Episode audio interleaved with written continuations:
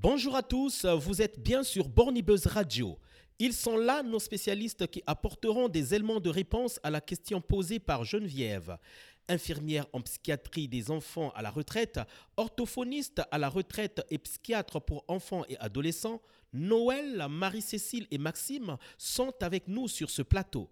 Merci de nous rejoindre sur la radio des parents.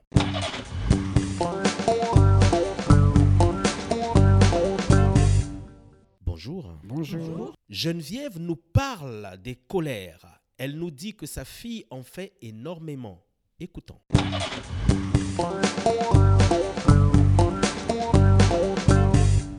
Alors, j'ai ma plus grande qui fait énormément de colère et pour rien. Alors, euh, des fois, c'est euh, juste à cause de la fatigue. Euh, D'autres fois, c'est juste parce qu'elle n'a pas envie. Enfin, c'est assez compliqué. Et euh, la plus petite, euh, c'est parce qu'elle est entre les deux. C'est-à-dire entre le grand et le petit et que elle était souvent, euh, c'était la petite chouchoute. Comment, euh, comment gérer au mieux les colères, je pense. Et euh, essayer de trouver des activités peut-être plus, plus spécifiques aux filles.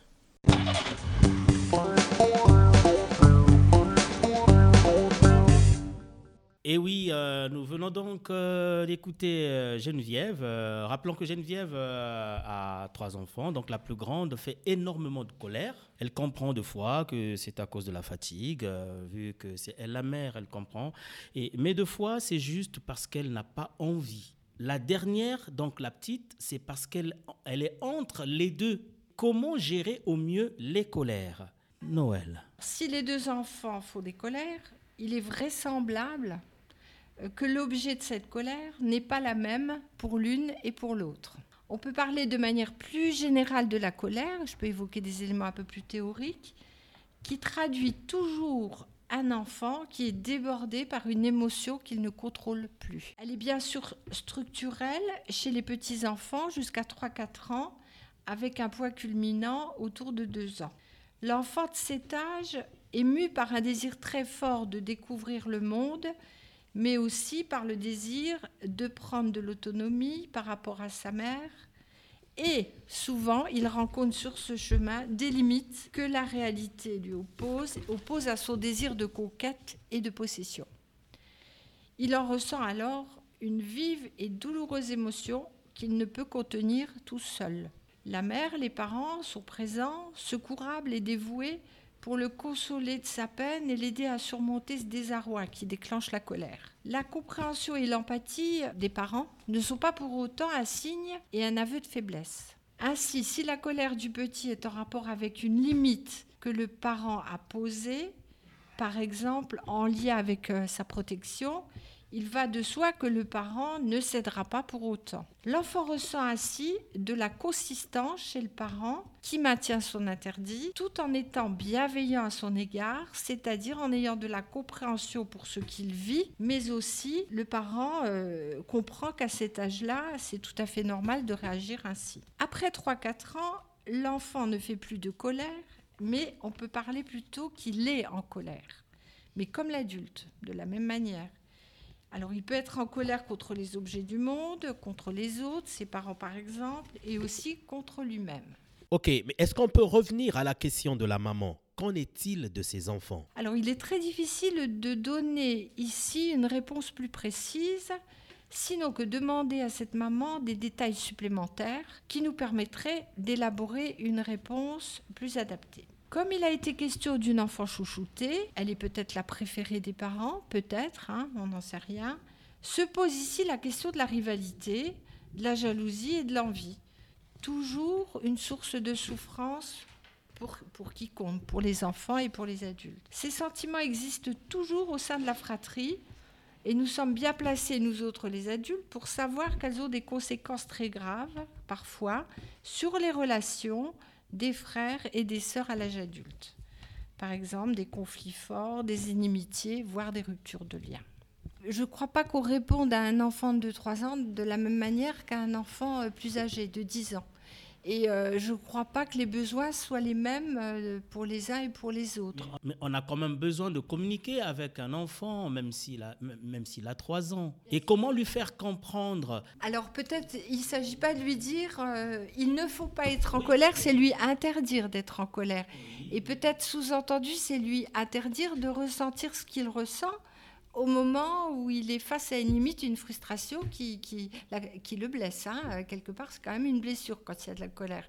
Donc euh, l'idée, c'est toujours la même, c'est que si un enfant de 3 ans fait une colère parce que son papa ou sa maman lui a refusé quelque chose, euh, le papa et la maman bah, maintiennent son interdit parce qu'il est justifié pour lui et pour, le parent et qu'il a probablement raison, euh, mais euh, aide quand même l'enfant à dépasser un peu ce, stade-là. Et si ça ne se passe pas, à ce moment-là, comme le disait Marie-Cécile tout à l'heure, on peut très bien éloigner momentanément l'enfant pour qu'il arrive à, s'apaiser.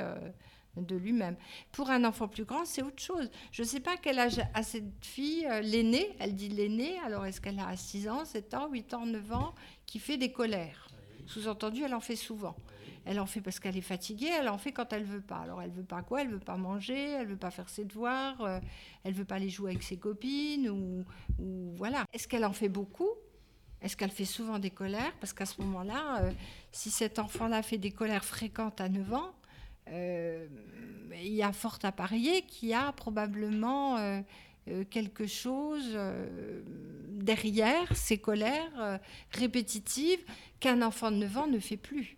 Un enfant à 9 ans, il va se mettre en colère comme vous si la maîtresse, elle a été injuste. Ou si son papa et sa maman l'ont disputé euh, parce que voilà, ou lui ont refusé. Il va être en colère. Mais il va pas faire la colère. C'est pas la même chose. Ok. Marie-Cécile, oui, allez-y. Oui, moi je me disais par rapport à cette colère, bon, j'avais l'idée du chouchou et du mal-aimé s'il y a une colère, s'il y a le mal-aimé, il va compter euh, toutes les preuves de non-amour qu'il va, va avoir. Et puis le chouchou, euh, il va être béat de tout ce qu'il reçoit d'amour.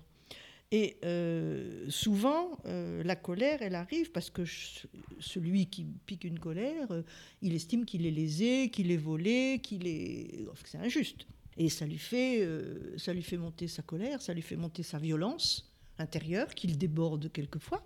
Qu'il, et la famille, en même temps, c'est quand même le lieu où on peut, voir un petit peu ce que ça donne, quoi, cette colère, sans, l'interdire, mais en la canalisant un petit peu, quoi. Et est-ce qu'on, est-ce que pas très difficile pour les parents, en fait, de supporter euh, cette sorte de haine entre frères et sœurs, entre sœurs, qui amène des colères, des réactions, et euh, plutôt que de dire euh, je n'en veux pas, non, il y en a, ça a une raison, et d'aller chercher un petit peu plus euh, la raison qui fait que la grande, elle se met en colère, alors qu'on parle de la petite qui est chouchoutée. Donc euh, c'est peut-être tout simple, c'est peut-être euh, pas simple du tout, mais c'est quand même permettre qu'après le lien, les enfants ont droit ont droit de se mettre en colère pour quelque chose qu'ils vivent comme injuste. Et en même temps, il faut aller voir si c'est vraiment injuste ou si c'est lié à la place de chacun. Et l'enfant, il, exprime quand même ce que disait Noël, il exprime quand même des émotions qui sont complexe à l'intérieur. Et il faut quand même que, après, l'enfant puisse travailler quelque chose qui est que chacun en a autant, même si c'est pas tout pareil. Et il n'a pas, lui ou elle, plus que moi, etc. Cette sorte d'injustice comme ça, quand on voit que les parents veulent faire... Euh, à tout le monde le même cadeau pour que ça soit juste. Quoi. Et vous, Maxime, quels sont vos éléments de réponse par rapport à cette question posée par Geneviève? Un enfant petit qui fait une colère, euh, il a une raison de faire une colère et il faut lui signifier. Je vois que tu es en colère et certainement tu as des raisons d'être en colère. Euh, simplement, moi, ce que tu voulais faire, je ne peux pas te l'autoriser parce que ça te met en danger, que je tiens à toi ou parce que si j'accepte, ça ne va pas t'aider à grandir, et moi je souhaite que tu grandisses. Mais toujours reconnaître la douleur dans laquelle l'enfant se trouve quand il fait une colère, et que sa colère, elle a un sens. Merci beaucoup Maxime. Nous sommes pratiquement au terme de cette émission et pour conclure, je donne la parole à Marie-Cécile. Moi, j'avais ces deux mots un peu bizarres, les sachants et les savants, ceux qui croient qu'ils savent. Je crois que les parents, euh, ils sont des gens qui ne savent pas tout, qui ne peuvent pas tout. L'important, c'est qu'ils sachent qu'ils sont des parents, qu'ils aiment leurs enfants, Et que à côté de ça, ils feront des erreurs, ils feront des, des bonheurs, et que rien n'est jamais acquis, mais rien n'est jamais perdu si on croit qu'on peut parler avec ses enfants. Rien n'est jamais acquis, mais rien n'est jamais perdu si on croit qu'on peut parler avec ses enfants. C'est par ces mots de Marie-Cécile que nous mettons un terme à cette émission. Merci d'avoir été des nôtres. On vous retrouve dans nos prochains numéros.